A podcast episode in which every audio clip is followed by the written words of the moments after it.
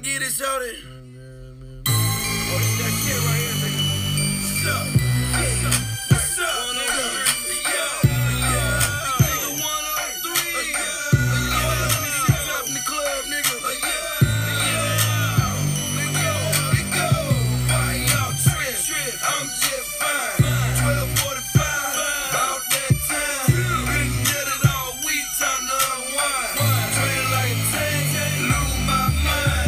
Yes, people, it is part two of this Wednesday's Chin Check, and right now we're gonna be looking at U F C and Submission Underground.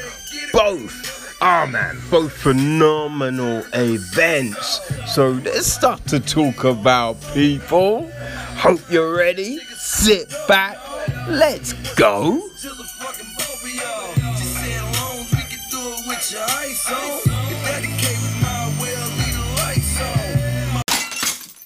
Saturday night, it was U F C time, right? And, um, hey, we had a lot of good fights to look forward to. Unfortunately, on the day, we lost another one. We lost another one. I mean, it, it had been a card plagued with situations. You know what I mean? Philip Lins, he had to drop out. Sarah Alpa, she um she had a couple of opponents drop out on her, which forced her eventually off the card. You know, we know that um Rulan Paviev, he had to, you know, pull out, got replaced on a day's notice. Dennis Bondar dropped off the card. Daniel Wolf. You know what I mean? It was, it was a little crazy. You know, Askar Mozarov, he had to drop. And then on the day, we lost Yancy Madeira's Demir Hadrovich, which, hey, that looked like it was going to be fun. Whew. But we had twelve fights. We still had twelve fights, people. And, yo, these were good. You know, it, it was funny. So, out of the twelve fights, right, we had, we ended up having four stoppages, two submissions, and two T K Os.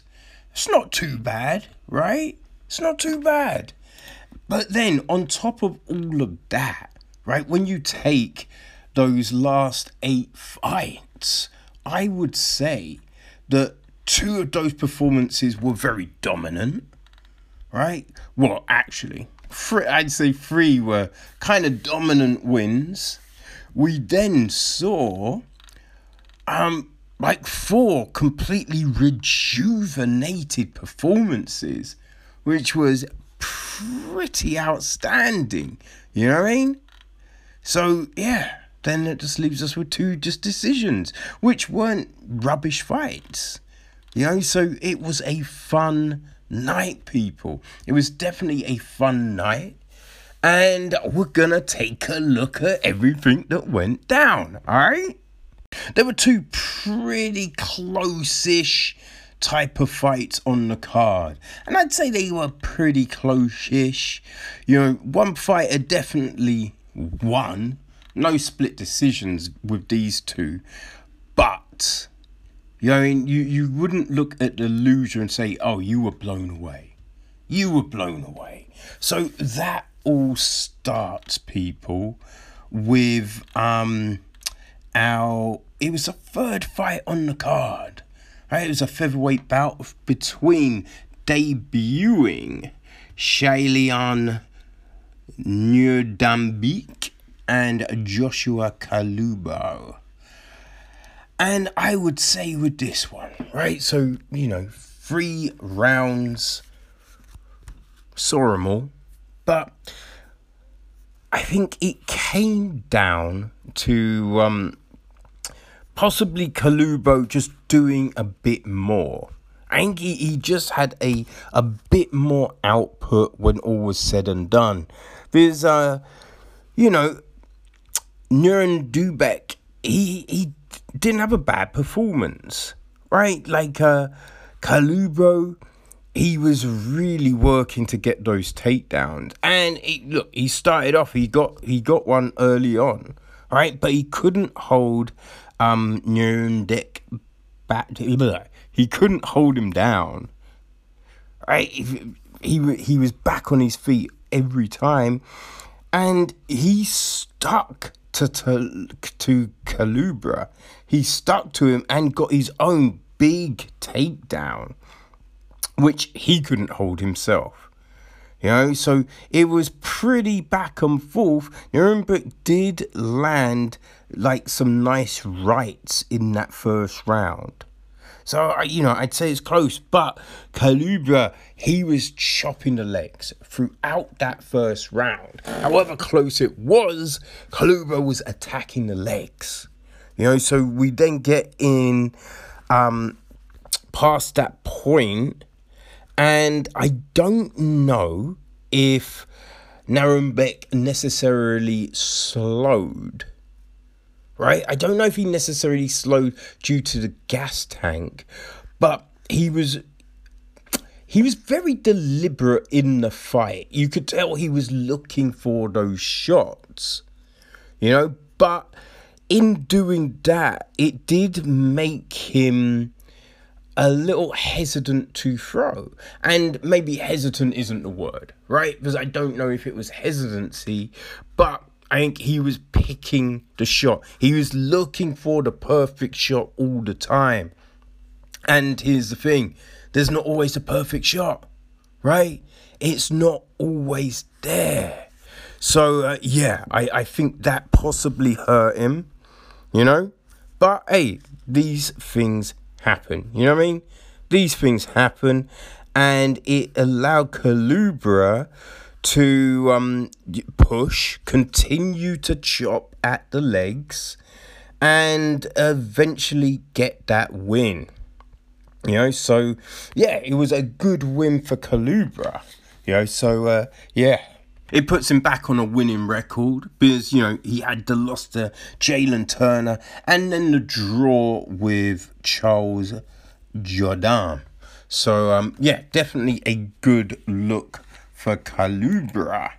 So we then had a bantamweight clash between Ricardo Ramos and Billy Aljo, right? Which was, hey, this was a fun fight.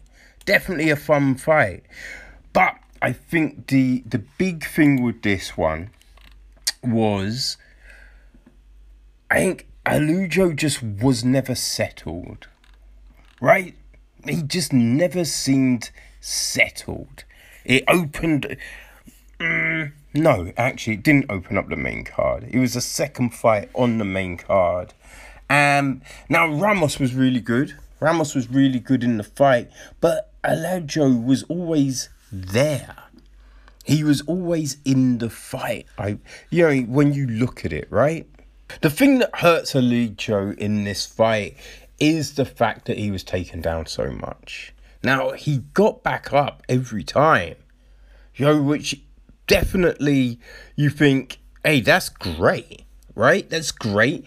And if your opponent hasn't been working on that cardio, hey, a law of attrition, you're gonna end up in a very good position later on in the fight. But Ramos had been working on that cardio, so he was still in the fight at the end. And it, it just doesn't look great to the judges. The judges are looking at someone who is repeatedly being taken down. Repeatedly being taken down. Also, I think Aljo, you know, he's very unorthodox with the style. You know, he's throwing shots from the waist. So you never know, right, when anything is coming at you. But I, I, I think one of the things with that style, and especially tonight, because I wouldn't say we, we've necessarily noticed this in other fights, but because, you know, he, he is being unorthodox. He is, you know, throwing those odd shots from those odd angles. His base was never really set. So there was never anything too much behind the shots. And he was putting himself off balance a lot, which then allowed Ramos to take him down. You know, so it was that double-edged sword, really, for Allego, which, um, yeah, just didn't work for him. You know, I, I think if he can stop the takedowns, right, if he can stop those, it will definitely be better for him. Because, yes, he wasn't outclassed in the fight. He was there, you know, and it, and he wasn't, like, gassed at the end or anything like that. It's just when you've been taken down multiple times, it is very difficult for you to walk away with the win, you know? And when you're missing a lot, you know, it's just hard for you to walk away with the win. But, I, you know, I think he will take a lot away from that fight. And it's not to take anything away from Ramos, because he was able to get those takedowns. You know, he is probably going to be working on, all right, once I get a motherfucker down, I need to hold him here, right? So how do I keep someone down who doesn't want to be on the ground, you know? So I, I I think both will take away from it. The difference is Ricardo Ramos, he walked away with the win, you know, and the full purse. So, uh, yeah, you know, Aljo, you could see his frustration, right? But, hey, not the end of the world. Let's see how he comes back. Because what's the expression? Um... Actually, I, I, I don't even know. I don't know what the fucking... You know, it's like, oh, it's not about the fight. It's what you do after the fight. You know, that stupid up... Yeah, fuck it. Ugh, it's only words. It's only motherfucking words. But, um, yes, those were our, um... Those were our decisions. Now, as I said, look, there were a couple of dominant, um, performances. So let's get into that. With those dominating performances, people, it all started with that first fight on the card between Rafael Alvarez and Demir Ismaglov. So this was a lightweight bout, and Alvarez, you know, after his weight issues, he decided to move up to lightweight. And, you know what I mean, gotta say, he made the weight. Right? Made the weight. I think he came in slightly under. You know what I mean? So you could see he was definitely focused for that. He came in dancing and he looked good. Looked good. And he was moving well. It's definitely moving well. Problem was, he came in against Demir Ismaglov. Right? Not an easy proposition right there.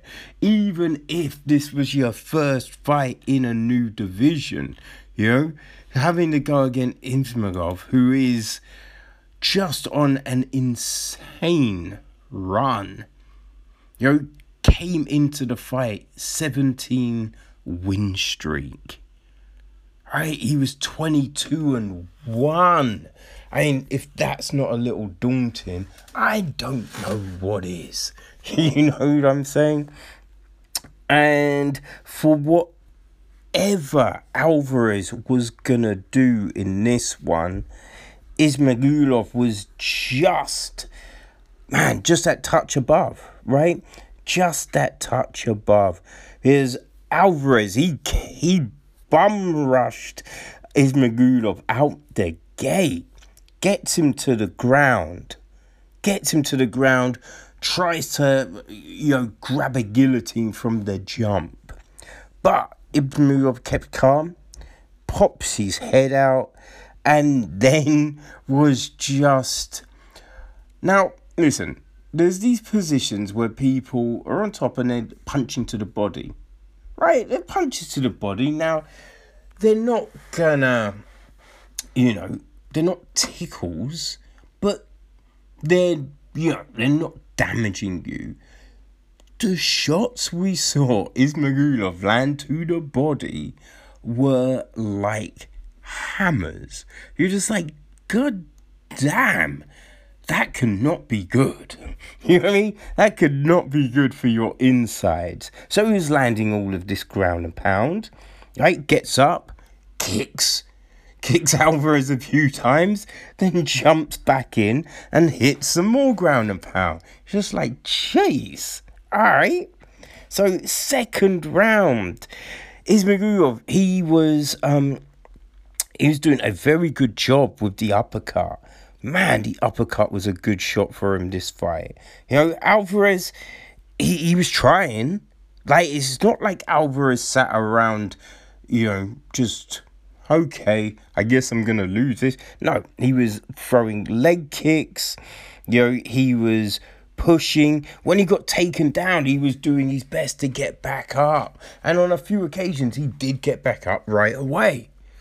The problem was, Ismaglov, he just never lost focus, never lost focus, always was in that fight, just looking for new ways to punish Alvarez. And when he had those opportunities, he did turn it on. You know, second round ended with, uh, you know, Ismaglov dropping ground and pound.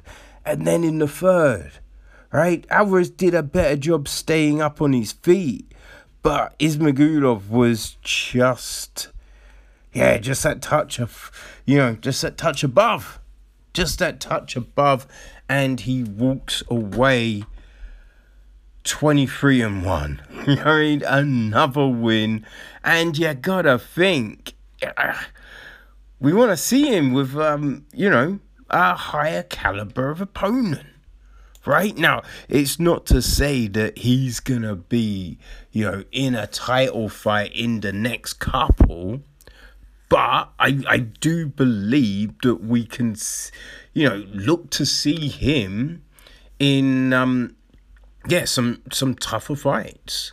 You know, we want to see him in with maybe the number fifteenth fighter. You know, see what happens with that one, because it's looking good, man. He is looking good. So the next fight, right, it, I mean, it's not just a straightforward fight to throw in in this category, because it wasn't a straight-up dominant performance, but it ended.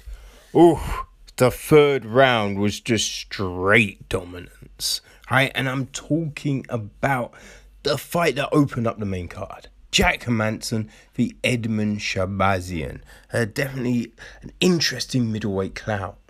So this started off with Shabazian doing very well in the first round. You know, he was landing some good shots, right? His jab, his jab was working pretty well. You know, throwing kicks. Hermanson, um, Hermanson was uh, landing some good leg kicks. But I, I think it would be fair to say that Shabazian had the better of the first round. So come to the second, and I think you could see that, you know, Hermanson was like, oh, I feel I need to take this down. So he's really fighting for a takedown out the gate. Shabazian does a decent job of defending, utilising those, you know, Travis bound elbows, as it were. But Hermanson eventually gets the takedown. Now, Shabazian eventually escapes, gets back up, landing those elbows. He did then go for a guillotine. And I don't know if the guillotine was really there. It was really time for that. And who knows? Maybe, you know what I mean? Maybe at this point, Shabazian was feeling a little bit tired. Like, all right, let me try and get this done. Let me try and get this out of the way. Right? So maybe that was a thing. But Hermanson, he pops his head out. He's on top. And he's landing some good shots. Shabazian, from looking like he couldn't do anything, he manages to reverse, get on top and end the round dropping ground and pound. So it was, it was the closest round, but you might, you know, you'd probably give it to Hermanson. But it was a nice reversal at the end from Shabazian. But, but, the thing was, that third round, oof, Hermanson just really turned it on, you know. So Shabazian, you know, started with a nice jab and an uppercut, but Hermanson shoots, gets the takedown. Shoots, gets that takedown, and then just drops elbows. Elbows and ground and pound. Shabazian couldn't get up. He was caught in a crucifix at one point. Luckily, he was able to escape. But he, he had no answers. Had no answers at all. And I, listen, the, the thing with ground, ground is tricky. It's one of those things that if you don't practice enough, you know what I mean, uh, a few practices a week, they're just not going to cut it. Right, it's not one of those things where with your stand-up, right, if you get to a certain level, you could probably hit the bag a few times, but concentrate on other areas. With the ground, unless you are a very well-respected black belt, you know what I mean, or just a phenom, you need to be hitting that shit on the reg. You really do. Because it is so difficult. You have to factor in things like being tired. You know, your opponent. If your opponent is the same belt as you, or maybe the belt above, right? Or is just practicing all the time, right? They're going to have the edge. So you need to keep sharp. And Shabazian, it wasn't like he was trying stuff to get up. He he just had no real response. No real response. And I think that is where it gets a little bit worrying. When you see situations and fighters just don't seem to know the fundamental things to get back to their feet. Right? That's when you kind of be like, oh, what's... Oh, that's not good. That's not good. Now, as I said, look, he he got out of being in crucifix and certain positions like that. So, you know, it's it's not like he gave up. But, yeah, he, he needs to do work on that because the third round was straight up dominance for Hermanson. You know? Um, and on the feet, look, on the feet we could see Shabazian. He was pretty good. He was probably winning the fight on the feet. But the takedowns, he gave up the takedowns way too easy. And then just, there's no no clue of getting up. And it was funny because, as I said, look, at the end of the second, he pulled a nice reversal. Now you can only go to that same move once because, you know, the, the, the, your opponent knows what you did. So they're going to see you, you know, trying it again.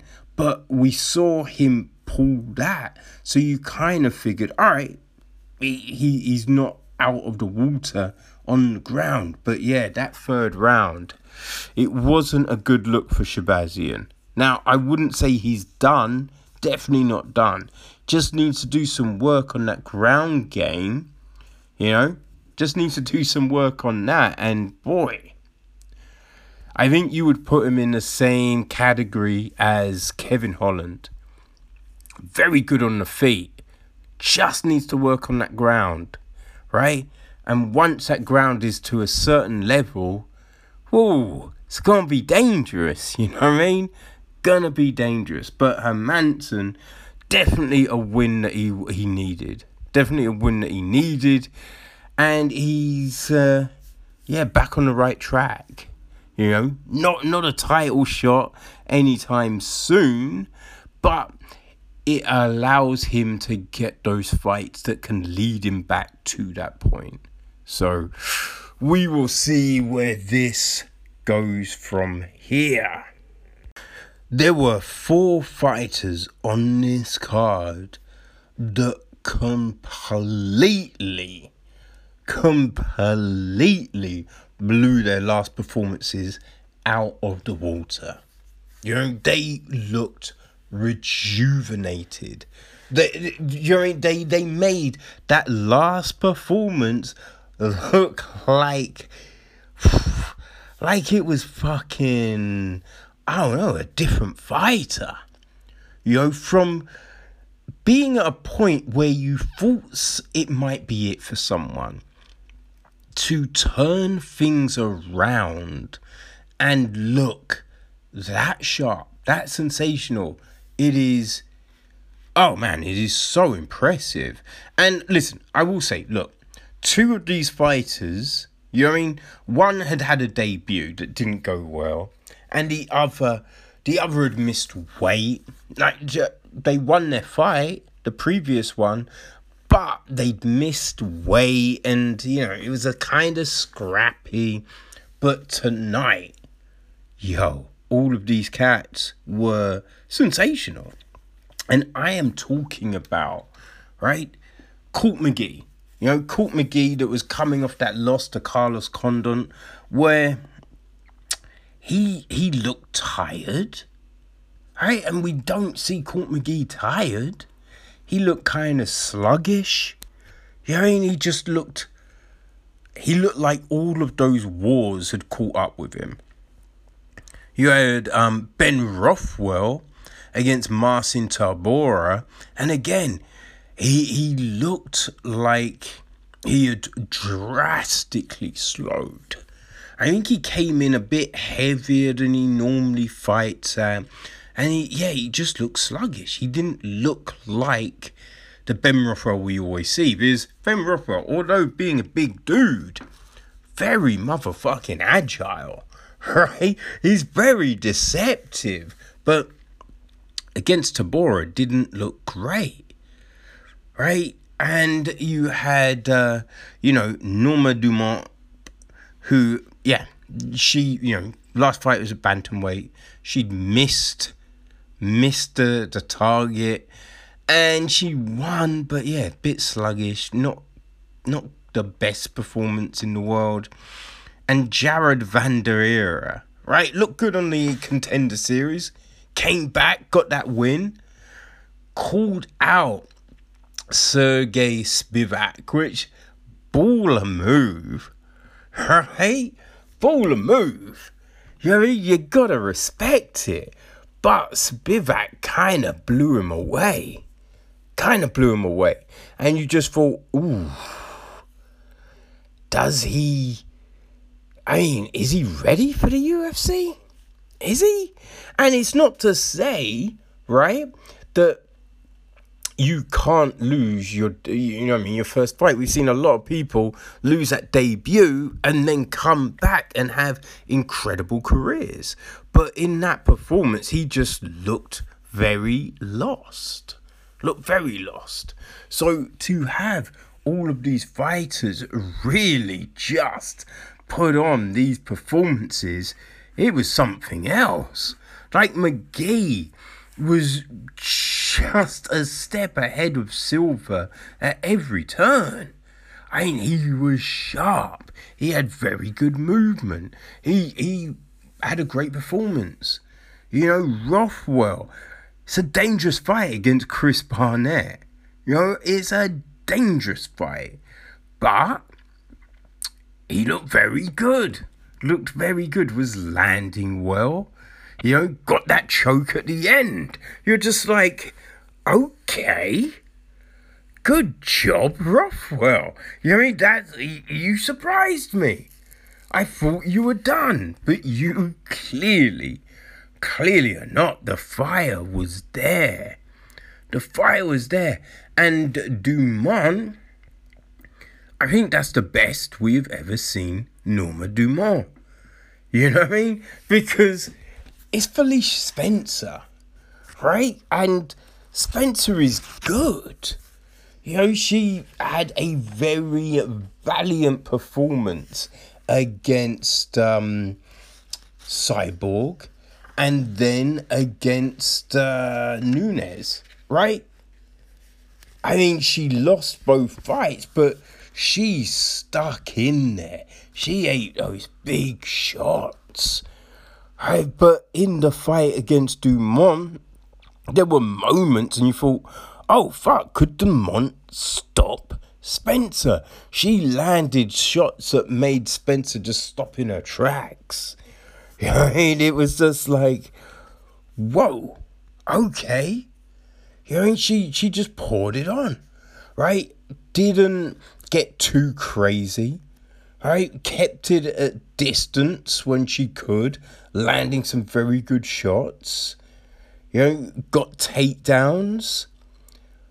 Uh, we just saw some very good um, work from Dumont, who was putting together those combinations, right? It was the combinations, that third shot, that third punch that was really punishing Spencer and just didn't allow Felicia to, to get started, really. You know, just didn't allow her to get started, right? Spencer, I mean, she did throw some good shots, right? She's got some good kicks, but, yeah, Dumont, she, she was just that much bit better, right? Just that much bit better. So I, I, I do feel that these fighters, gotta take your hat off to them all. Because, yeah, they deserve it, man. They really did. And Vandereira, right? Justin Taffer, he hits hard.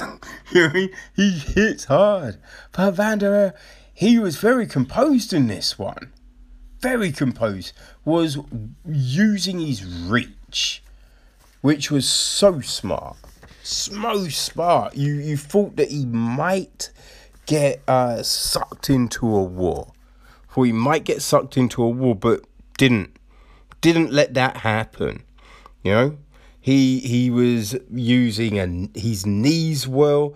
He's landing those great jabs. You know, body kicks. It was very impressive. Very impressive work.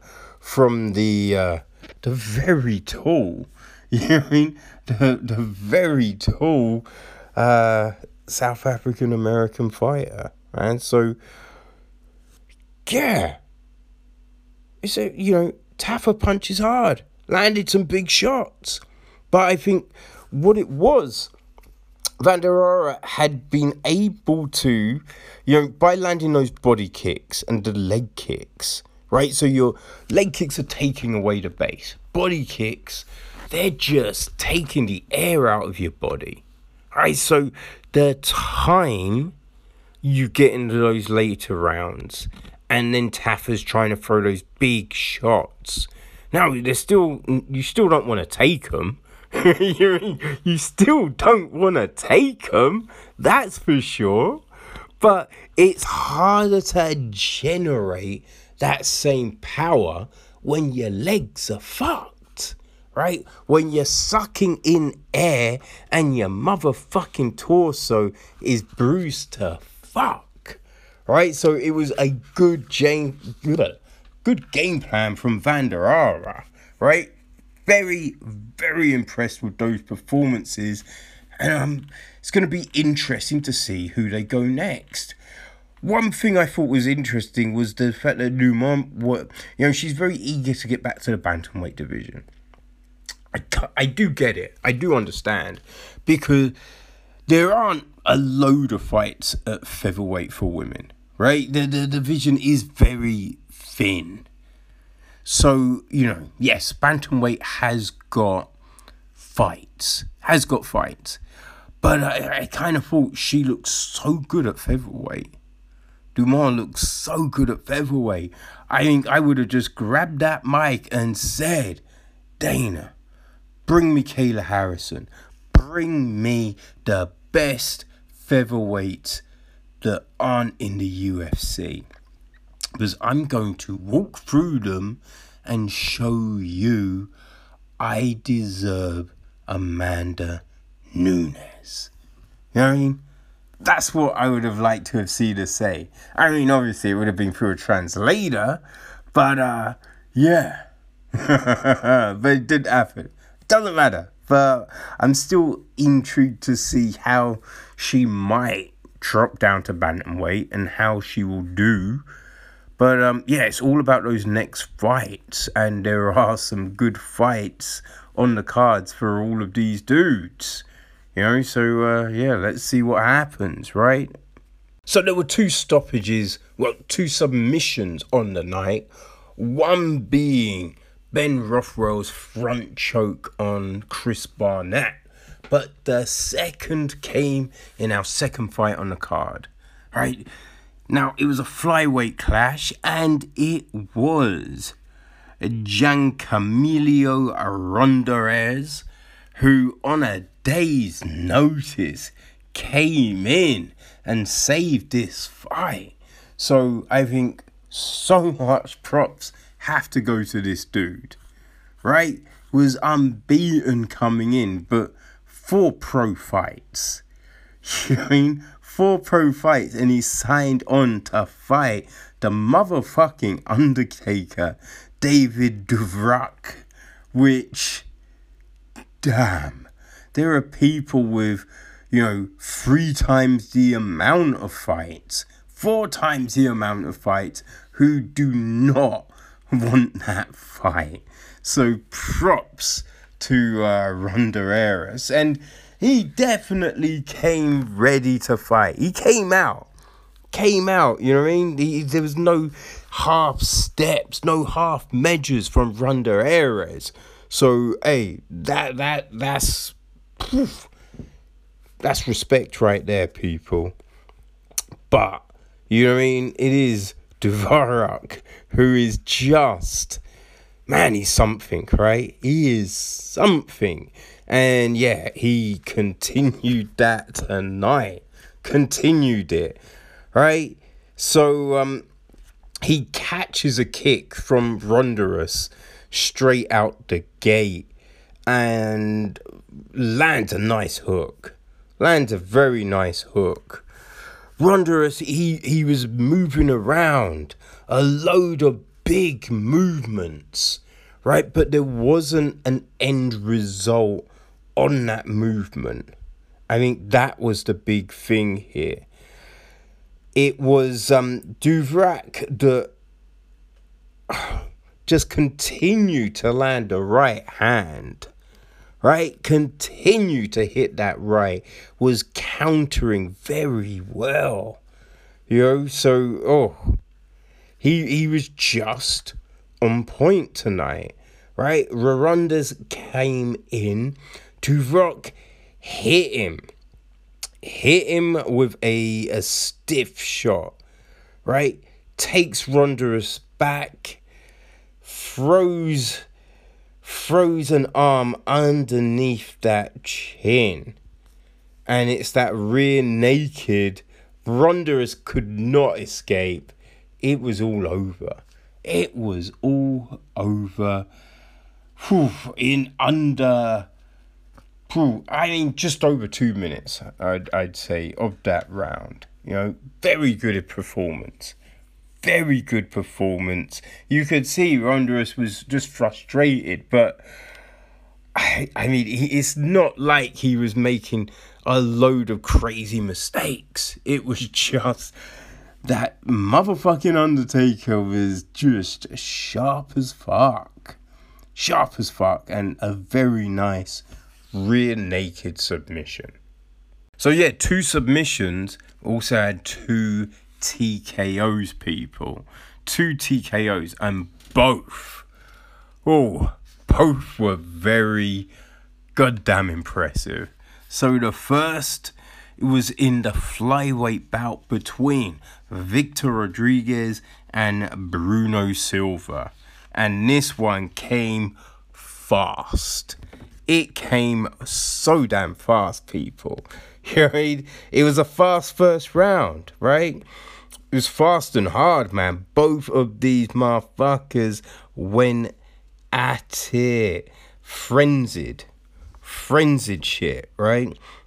Silver, he lands a big right. Knee to the body. Rodriguez, he's circling, right?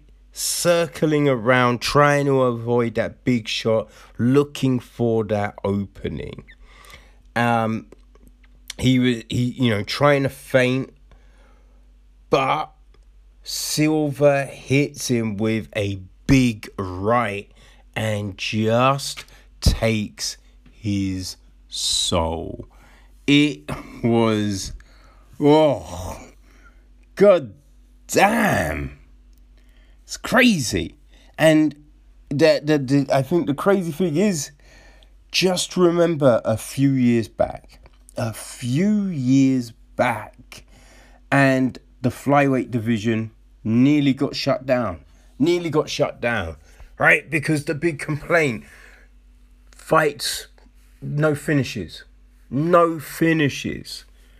You know, and, and even when Demetrius, you know, he, he, he got some good finishes towards the end of his time in The Ultimate Fighter.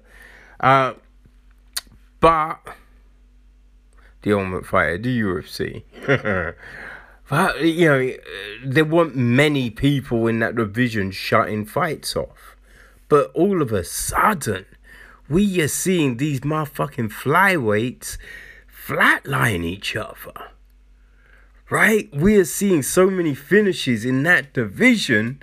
It's impressive as hell, right? And it's crazy. It's crazy to think only a few years back, this division was nearly done. It's nearly done, right? So yeah, crazy. Now, the other finish on this card, it was a division down. Haha, yes. It was the ladies' strawweight bout between Yanjanan and Carla Esparza. So this was our co-main event. It was our co-main event. And the thought was, whoever wins could get themselves a crack at the champ. Could get themselves a crack at the champ. If we don't see a straight-up rematch between Rose and Wiley, you know, so that was a thing. Now, when you looked at this fight, right, Jan, she's got that, the reach, you know, she's got a good jab. So you kind of figured she was going to sit behind that jab and punish Esparza, right? So... you didn't expect her to come out the gate and just run at Esparza. Didn't see that. Did not see that coming. You're just like, wait, wait, what? Like, what, what is she doing? What is she doing? But she just runs at Esparza. And Esparza's just like, oh, shit, you want me to take you down? Took her down. Took her straight down. And, you know, Yannan was trying to get up. But, listen, we all know Esparza's wrestling is on point. And she just took her down and down and down. And then she just gets to a point where she's able to get into side control and just control the fight.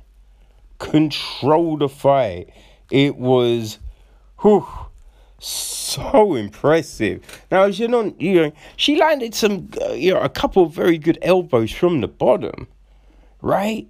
But she's not standing up, and Esparza, poof, it was ground and pound city, man. She was just doing her thing, you know, attacked with a Kimura for a little bit.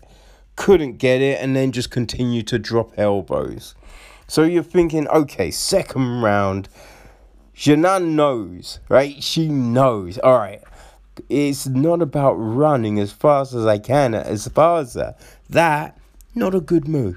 Not a good move, all right? So you're like, okay, I'm glad you learned. Right? But, um, yeah, not really. Now, she did utilize the jab a little bit.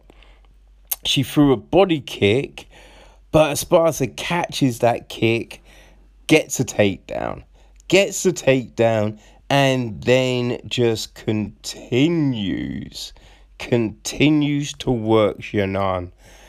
Gets into a crucifix position, and she's dropping elbows, hammer fists, and just working Yanjanan over until the referee stops the fight. And you're like, what the fuck did we just say? Oh my God. Right? And I wouldn't say, right? This is the thing. I wouldn't say this was a rejuvenated performance from Esparza, because we have seen Esparza do this time and time again in the last few fights. But I don't know if we've seen it work as perfectly as it did tonight. I think that's the main thing right there. Because, oh my days, it just all came together. All came together. She looked so damn good. You know what I mean? So damn good. And that makes it five wins back to back. Five wins back to back. And when she called out Rose, you're a bit like, you know what?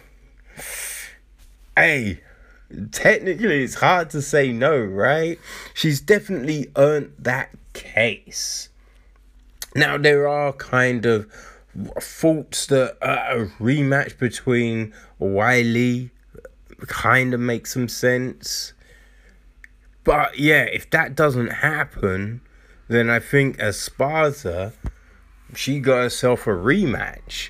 And I didn't say a rematch, she won the first time, remember? So I imagine Rose would not mind, you know, getting back in this one. Right, trying to get that win back. But, hey, here's the thing. It's not a foregone conclusion that Rose wins the fight. Because, as I said, we have seen a Carla Esparza who kind of reinvented her approach. Right, worked on some of her shit. Worked on it. And has just come back looking sensational. Looking sensational, people. So, yeah, hats off to Carla Esparza, because she really did put in work tonight, people. She really did. And then we had our main event. And then we had our main event, people. Whew.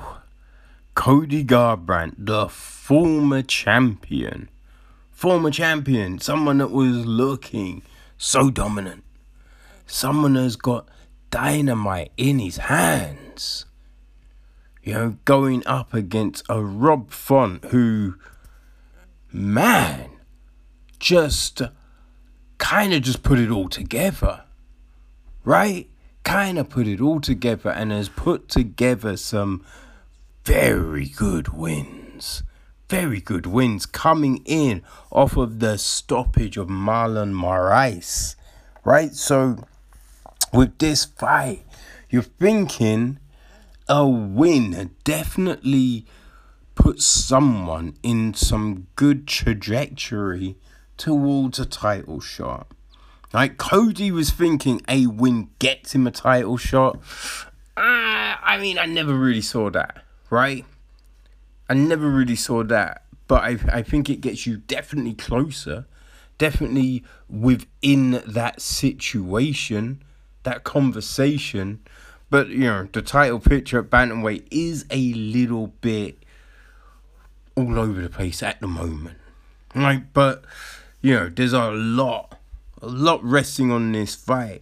And, yo, to say it, to say, you know what I mean, it, it was a dominant performance, I mean, I don't think you'd be wrong, right? I don't think you'd be wrong. Now, in that first round, it was close.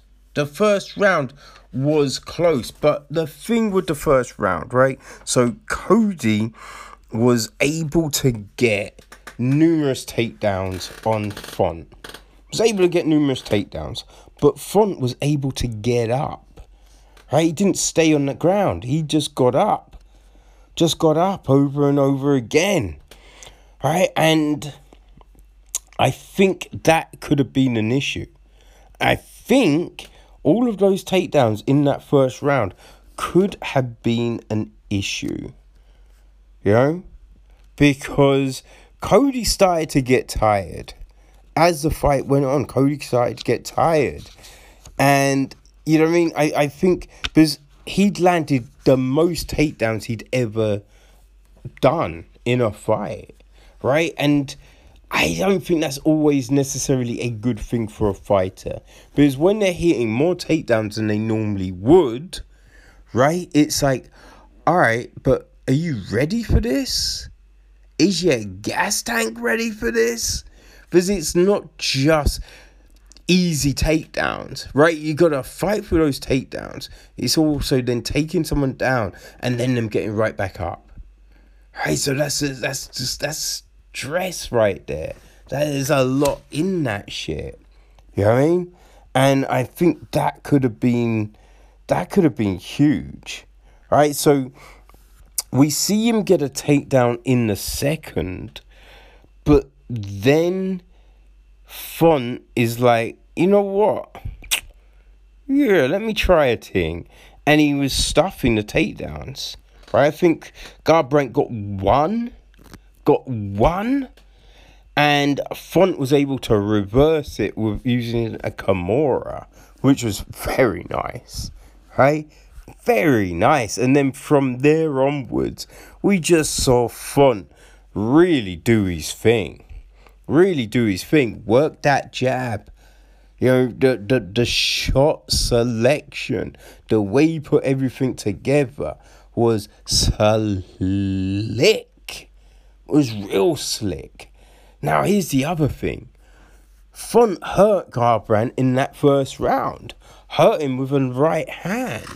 You know, so you've got that as well. Because getting hurt, that can suck the energy out of you. You know what I mean? It, it, it's not a fun thing. It's not a fun thing, people. So you had that. And Font hurt Garbrandt again later on in the fight, right? He was just landing some very good shots. The uppercut was a nice one for him. You know, just did all of that. And it was just impressive. It was he was slick. Here's the crazy thing, though, right? Garbrandt, you know, wasn't his night. Wasn't his night, but he showed some tremendous head movement. Oh my days. Without the head movement that Garbrandt showed in this one, he was going to get fucked up because Font was throwing some whoo, hot fire at him. But yeah, Garbrandt, sensational movement, right? Some great movement, some great footwork. You know what I mean? So you could see Garbrandt has got the skills. Has got the skills. And when Font took him down, as soon as his ass hit that canvas, Garbrandt was, boom, springing back up. Right? Springing back up. Something that, yo, I, that just shows. That just shows, right? There's a lot of fighters that get taken down and um. They're kind of like, oh, okay, this is the position I'm in. But Garbrandt showed you, showed you what to do. You know what I mean? You, you have to start moving as soon as your ass touches. Don't just sit. Don't sit and think, okay, well, I'm... no, no, no. Straight away. You're using the momentum to spring back. And that's what he did. And he looked, man, he looked good, right? But it it's... I don't know what it was. He he was a step behind. Now, it was mentioned on the broadcast that... Now, I think it was Brendan Fitzgerald. You know what I mean? The fact that Garbrandt had got COVID bad. He definitely had got it bad, and he was having respiratory issues, balance issues. There was a lot going on. Now, listen, we, we saw Kamzat have to withdraw from fights because of, you know, COVID. There was someone else that recently had to withdraw because of COVID um, and not fully recovering. Can't remember who the fuck it was. And that's irritating. But yeah, look, what I'm saying is we've seen it definitely fuck some fighters up, right? And maybe some of this was that. But, pff, I mean, you gotta give props to Rob Font. I mean, you gotta give straight props to Rob Font, right? I, I, I think the game plan that he implemented and the work that he did in this fight, yo, that that's where this was different, right? That's where um, this was a sensational performance. This was a performance that lets that division know that Rob Font ain't here to fuck around. Rob Font is ready. I think that, you know, because, you know, we've got Sterling Jan, who, uh, uh, they're going to be rematching, right? They're going to be rematching. Sterling, you know, he's just recuperating from his surgery. I think he said he's going to be back in September, right? So that that's the fight that needs to happen. And September isn't too bad, because technically the winner should be able to get one more fight in, unless they get really fucking hurt, right? But that would put someone on the shelf waiting for a while. So, um, you know, there's, there's different things. So I think Font fights the winner of... um. Oh, I don't know. I was going to say he fights the winner of Sanhagen Dillashaw. But even with that, you kind of think if Sanhagen wins, that's a shot. He's straight up got a shot, right? Straight up got a shot for the belt. So to to be like, oh, you got to fight one more would be a bit rude. It would be a bit rude. But if... oh, days. If he wants it, you would give him the winner of... We would give him Rob Font, right? Or, hmm, I don't know. Maybe you give Font um, the winner of Munez, um, Jose Aldo. Although both are coming off a loss, so it doesn't really do anything for Font. But it, it depends how busy Font wants to be. Maybe, right, he fights Jan. Maybe he fights Jan, right? If Jan doesn't want to sit around and wait, maybe they just do that, which definitely interesting, right? And if, because here's the thing, if Jan is as good as he wants to tell everyone, he's always telling people he's going to smash him. So if you were Jan, you'd be like, yeah, fuck it, I'll take the fight, I'll smash him. And then once Sterling's back, I'll smash him, right? If you were that confident in yourselves, that's what you would do. But I don't know. I, I I doubt that's going to happen. But, you know, imagine if Font takes that fight, beats Jan. Then Font, yeah, Font for the title. You know what I mean? But uh, I don't know. There, there's definitely things that could happen in the division. We will just have to wait and see. But great fights, people. Very good fights. And, you know, there's definitely a few people contending for those bonuses, but uh, they go to, right, um, Bruno Silva. He gets a performance of the night through his stoppage of uh, Victor Rodriguez. Carla Esparza gets one for a stoppage of Yanjanan. And the fight of the night, Justin Taffa the Jared Vandereira, which, yeah, I mean, it was a bit of a bloodbath. It was back and forth. It was crazy. So, can't deny any of those. You know what I mean? They're all very good performances, right? I did think that Dvorak had a very good performance. You know what I mean? He could have got a little something, something. Right? Rothwell again, very good performance.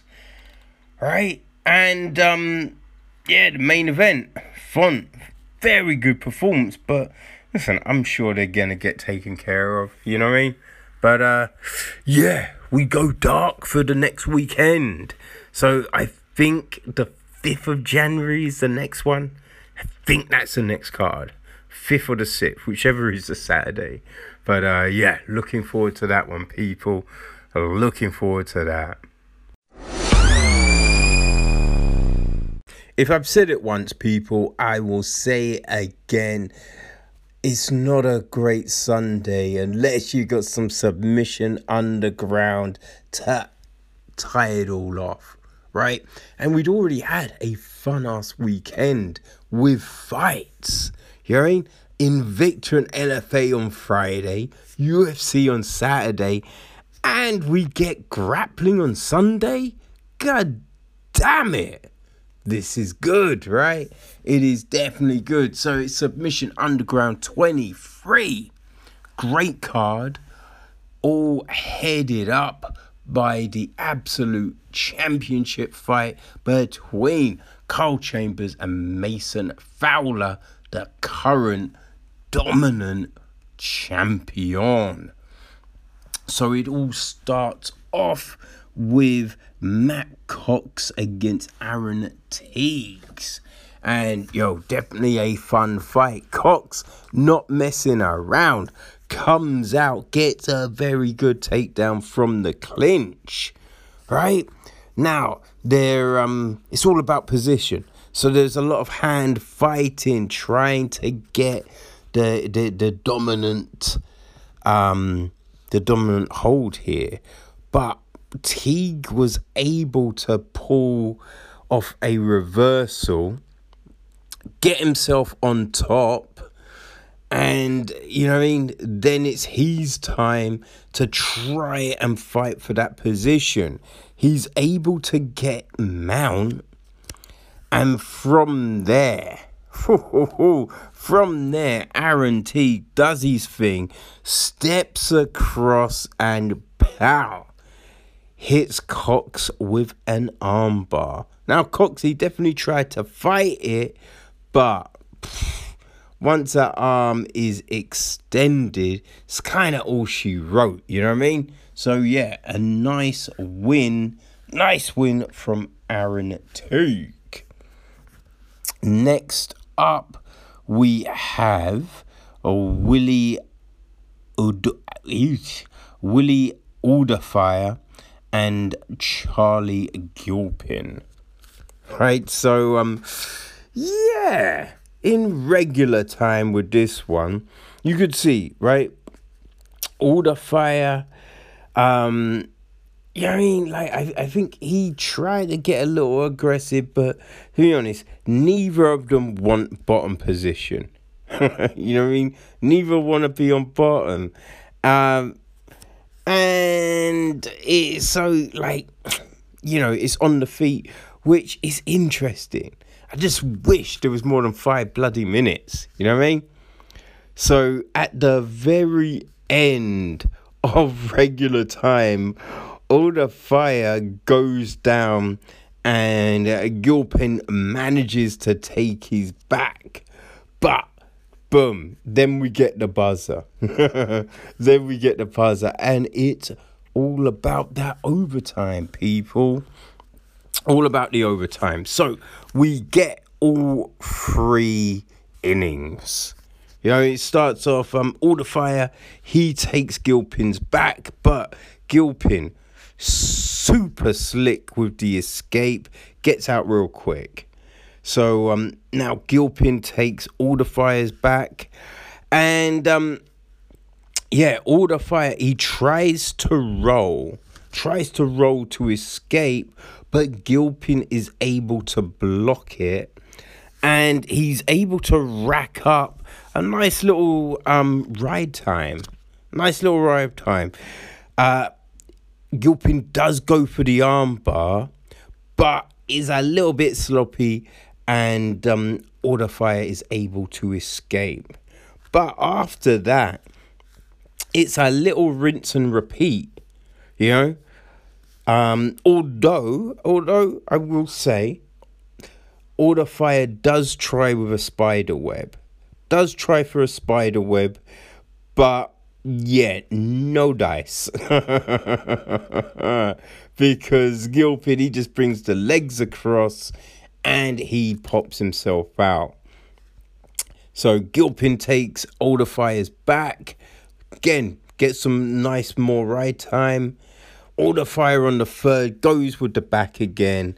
But um, yeah, he, he gets Gilpin for a little bit longer. But it's still a pretty quick escape from Gilpin. And so, um, you know, I, I, I, you're just looking and thinking, all right, I don't think this is going to go any other way. And it didn't. Gilpin took Odafire's back, racked up some nice ride time, and he wins with the, yeah, he wins with just having... um. the most amount of uh, ride time, essentially, people. Right, so from there, we go to a Joey Elsmore against a Nicholas Maximov. Maximov is always fun, and I have to say, every time I see him, I just think about the time he goes on a contender and fights and beats a goddamn, was it, is either heavyweight or a light heavyweight? Either way, super friggin' impressive. And, um, yeah, hopefully he gets another opportunity. That's what I think. I'm hoping he gets another opportunity or just gets a call up. You know what I mean? But anyway, this is grappling, people. So, um, Elsmore, uh, like, he comes out, he sits. But then he's like, eh, you know what? No, stands. We rinse and repeat that a couple of times. And then this time he, he kind of commits to it. Maximov comes in and he's looking for a position.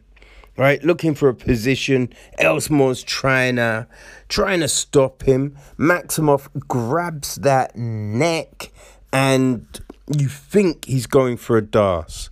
think he's going for a das, but it looks like he doesn't have the grip quite there. He he readjusts, looks like he's going back for it, but, oh man, just steps across and sinks in a Kimura. It's, it's just like, oh shit, nice one, Maximov. Nicely played, my man. You know, it was, uh, yeah, pretty good. Liked it. You know what I mean? Definitely had me fooled, people. And that is a very difficult thing to do. So the undercard is um finished with a match between Benji Silver and Adam Smith. And, um, yeah, this one, whew. Silver comes out like COVID, son. You know what I mean? He is all about getting on Smith. All about it, right? Pulls guard. Um, and he's really active from the bottom. Really active from the bottom, right? Smith, Smith's very composed, though. Very composed. No one really is getting an advantage. No one's really getting an advantage. So Smith stands, um, stands, and then he he closes in with Silver. Um, yeah, closes in. It it starts to get a little bit heated. Smith is a bit like, you poked me in the eye, motherfucker. Right? It's definitely... And look, when you look at it, it's, you can see it's not intentional. It's not intentional, but... Yeah. It's heated. It's heated. Right? Um, so they restart. Smith goes, um, goes down, attacking the leg. goes down attacking. No, Silver goes down attacking the leg even. Um, Smith is able to escape, but Silver goes back to it. You know, Smith at- escapes again. And, um, yeah, they're, they're really going at it, man. It is fun as fuck. Fun as fuck. Silver gets mount, but time expires. You're just like, oh, man, chill.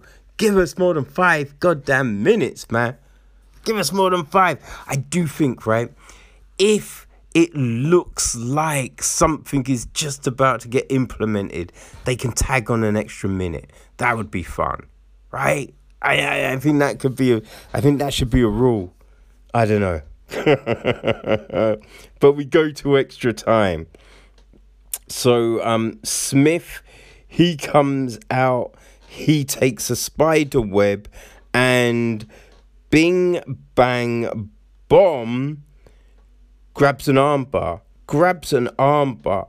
And, yo, this is very problematic because you could see Silver didn't know the rules. Silver didn't know the rules. So didn't understand that you can, you mean, you can block the armbar. It's not, here, take my arm. It's just, we want to start in a precocious situation. So he doesn't block properly, doesn't bring the other hand across and, and grip, right? So getting that arm bar, pretty simple, pretty simple. And, you know, so it means Silver has like seconds.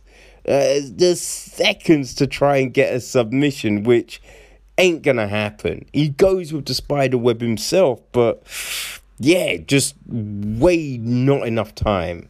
Not enough time. Smith walks away with the win, but I don't think these two are gonna be friends just quite yet. You know what I mean? But um, yeah, fun. A lot of fun. And uh, we get to see what the main card is going to bring us, people. The main card, people. It starts off with a fight between Rafael Domingos and Andy Varela. So, this one starts off with a lot of hand fighting, you know. Um, neither are, are wanting to give up the advantage right away. But in the end, Domingo goes down. Varela, he um, slots into side control, looking for an arm.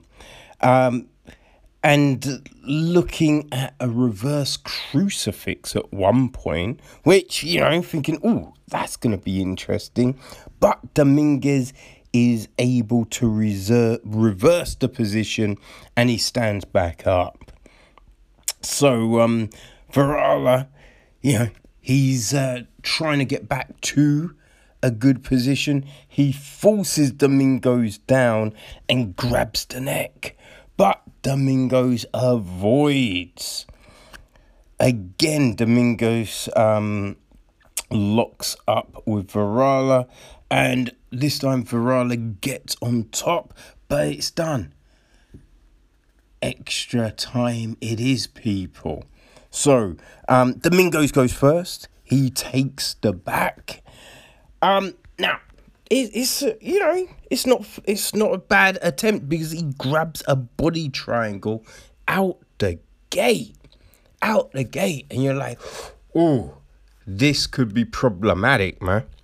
But Varela does a very good job of um, turning into Dominguez and escaping. Uh, all without giving up a lot of ride time. So, yeah, definitely impressed. Uh, so, Varela, he takes the back as well. Also, he's able to lock up a body triangle.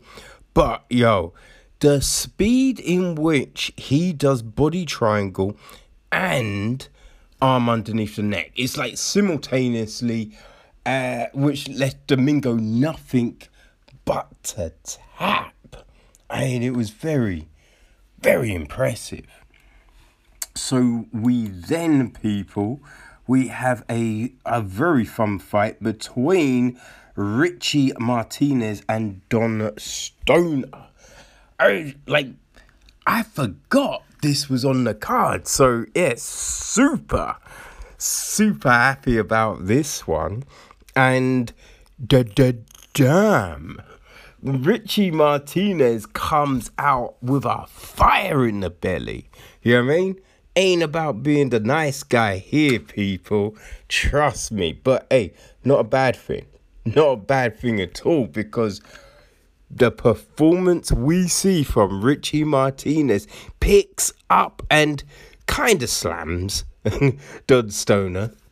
You know, yeah, because you're not you're not really meant to slam, but he does the thing. He does the thing. Puts Stoner down. Puts him down and takes the bag. Stoner is able to get back on the mat.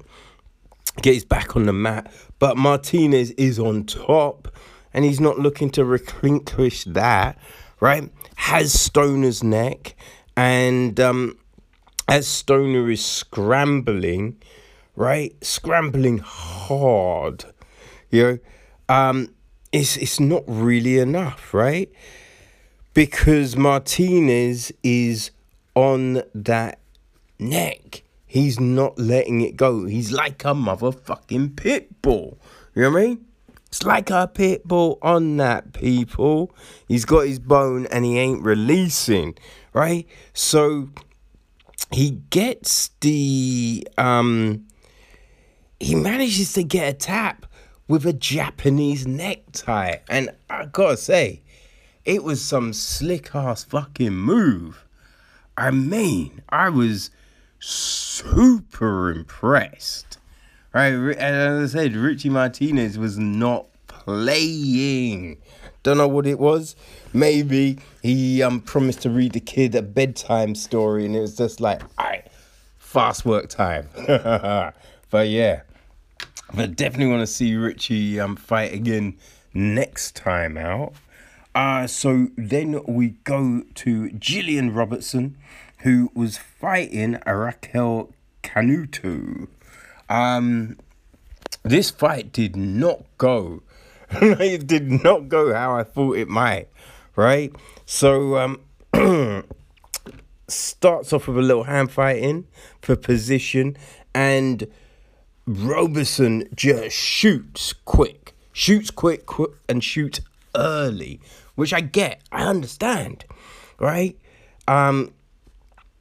But Canuto, she's she's got the neck. Got the neck for a guillotine. And um, because, yeah, Robertson didn't keep that neck protected like Wu told us. Yeah, so, uh, yeah, she's got the guillotine. But you're thinking, okay, it should be fine, right? Should be fine. But Canuto, she, um, she utilizes that high elbow. That high elbow, man. And Robertson, you know, she gets out of the guard, but it's, it's just not enough, because it's just that high elbow grip. Man, it's just tight, and she has to tap. Canuto comes out the gate blazing. Comes out the gate blazing, people. I think they, it's like thirty seconds, and it is over. So, super impressive, man. Super impressive. We then have uh, the much anticipated, the much anticipated clash between Jake Ellenberger and Carlos Condon. All right, so uh, there's a feeling out process, you know what I mean? Both have um, close calls for takedowns, but Condon, he goes with a, you know, a tie plum. Ellenberger is able to escape to a clinch. Then a super smooth transition to Condon's back, right? Looks like he's getting a takedown, but Condon drops, rolls with the leg, has a heel hook. It is da da done. You mean, you're like, yo, Carlos Condon, slick motherfucker. You know, like, I ain't seen that kind of smooth ass, you know, jiu-jitsu from Condon in a fight in a long ass time. I can't remember the last time. You know what I mean? So that was unexpected, you feel me? But great. You know what I mean? It was fun. So then it's the co-main event, right? And we've got the tag teams back again. Right, this time, well, we had the reigning champions, you know, Team Sunshine, right? With Chris Laconi and Owen Papworth against Team Toro, Anthony Burchak and Dion Clash. So the belt is on the line. Who is going to get it? And listen, last time out, we saw a little, you know what I mean? We saw our, our our people's just game planning, right? Team Sunshine had that game plan on lock. But, hey, it looked like Team Toro had a thing or two, right? So we started off with Clash and Lenconi on the ground. Clash grabs Lenconi, drags him over to his corner. Lenconi's able to escape, right? And um. he goes over to Papworth. So Clash, he he stays in, super composed, right? Doesn't bite on any of Lanconi's, like, taunts. And um, comes back in, right? So, yeah, Lenconi com- jumps back in, taps Papworth, right? Um... Yeah, Clash grabs and drags him back over to corner again. Clash is on top for a little bit. You know what I mean? Um, he's on the leg.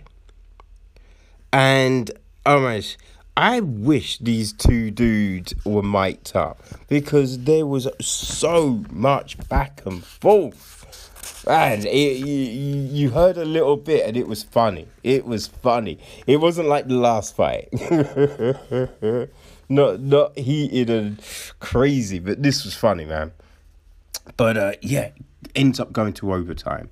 Ends up going to overtime. And, um, you know, so now we've got a fresh Burchak in, which is an interesting, it was an interesting play, you know. So Papworth, he takes the back, Burchak, he spins, but Papworth is able to, um, yeah, he he's able to do a good job of blocking the spin. Um, eventually, though, Burchak is able to finish and escape. Burchak goes with a spider web. Um, yeah, he, he's very patient. He's letting Papworth drain his energy, right, before he makes his move, right?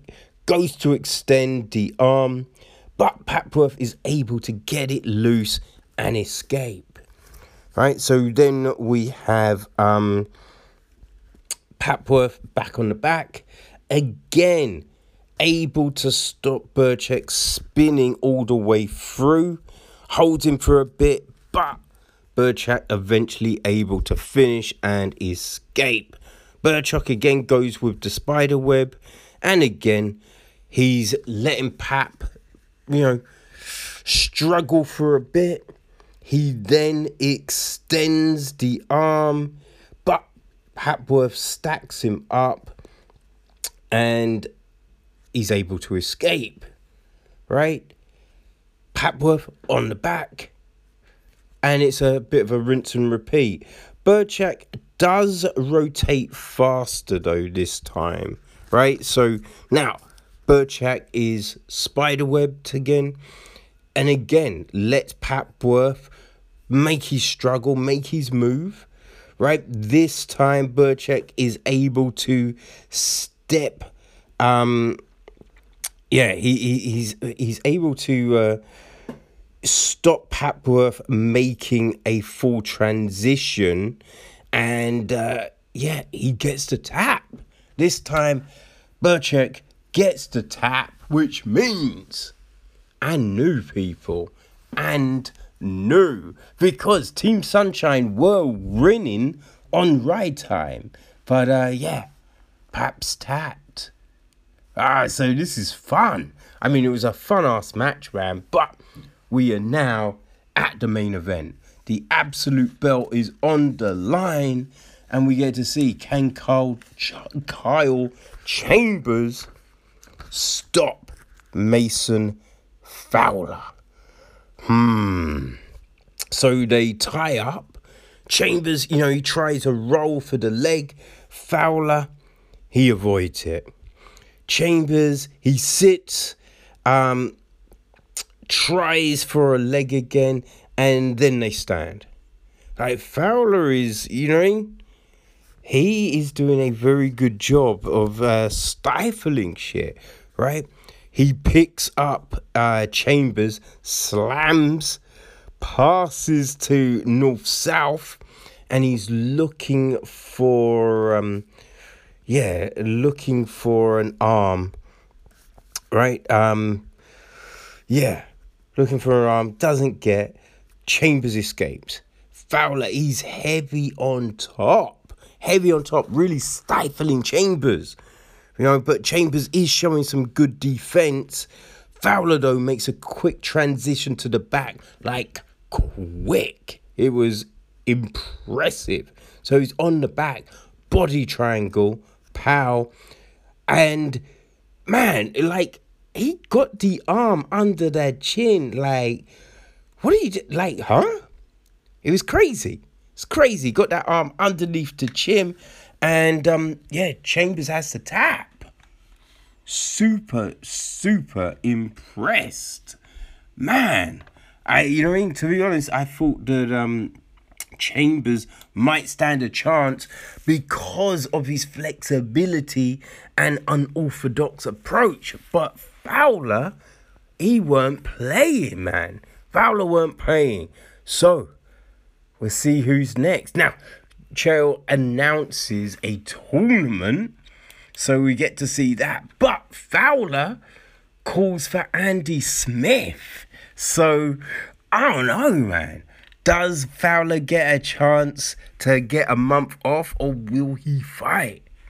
Oh, cannot wait for, you know what I mean, Submission Underground twenty-four, people. Ah, looking forward to it. But this was a fun way to end the weekend. Okay, people, we reached the time, so let's take a look and see what fights have been announced. All right, so a couple of Bellator, Bellator encounters. Kyle Crutchmore will be fighting Levon uh, Chokekili at Bellator two sixty on the eleventh of June. And on that same card, Aaron Pico is fighting Aiden Lee. So uh, yeah, Bellator two sixty, that's coming together. Now over to the U F C. Alessi Dechirio is unfortunately out of his fight with Roman Dolazed.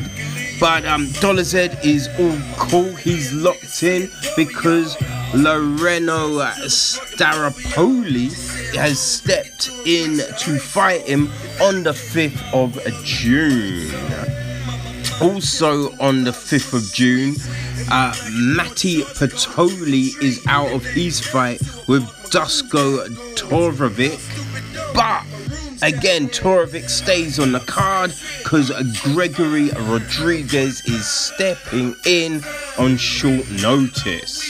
We then jump to the twenty-sixth of June, and uh, Nicholas Dolby will be fighting Sergey uh, Kandoza. Um, the tenth of July card is just getting fatter and fatter. U F C two sixty-four, people. Oh my god. Two big fights. Ryan Hall finally got a fight. He's going to be fighting Ilia Topuria. and Sean Brady, the undefeated Sean Brady, is gonna be fighting Kevin Lee back from injuries. So two great fights on that already hench as hell card. Man, that card better go see Yasada, you feel me? Alright, so on the twenty-fourth of July, Anthony Hernandez is out of his fight with um, Panal Serrano, but Brendan Allen is stepping in to fill the void. Uh, the following week, on the thirty-first of July, we got a cup. Well, we got three fights actually. Um, Kyan Ho Kang will be fighting Rani Yaya. Adoy Choi, uh, Do Ho Choi is also fighting Danny Chavez. And uh, Monia Lazez will be fighting uh, Nicholas Stoles. So, uh, yes, there's a very good fight. The following week, on the seventh of August, which is U F C two sixty-five, Victoria Leonardo will be going at it with Melissa Gatto. Um, also on that card, this one, oh my days, people, Jose Aldo is fighting Pedro Munez. Yes. Then the following week, Talia Santos will be fighting Mandy Boom. That's on the fourteenth of August. Also, um, another two fights on that card. Dolce Lumbungo is fighting Marc-Andre Barriot. And Lerona Murphy will be throwing down with Charles Jourdain. Very good fights. The following week, on the twenty-first of August, Ramiz Baraja is fighting Sasha Palachukov. And let's end with this one. Uris Medek is fighting Jaylon Turner, U F C two sixty-six, September the fourth. People, some great fights are looking forward to. And um, we will be back on Friday to uh, yeah look at all the news and whatnot happening in M M A. So see you on Friday, people.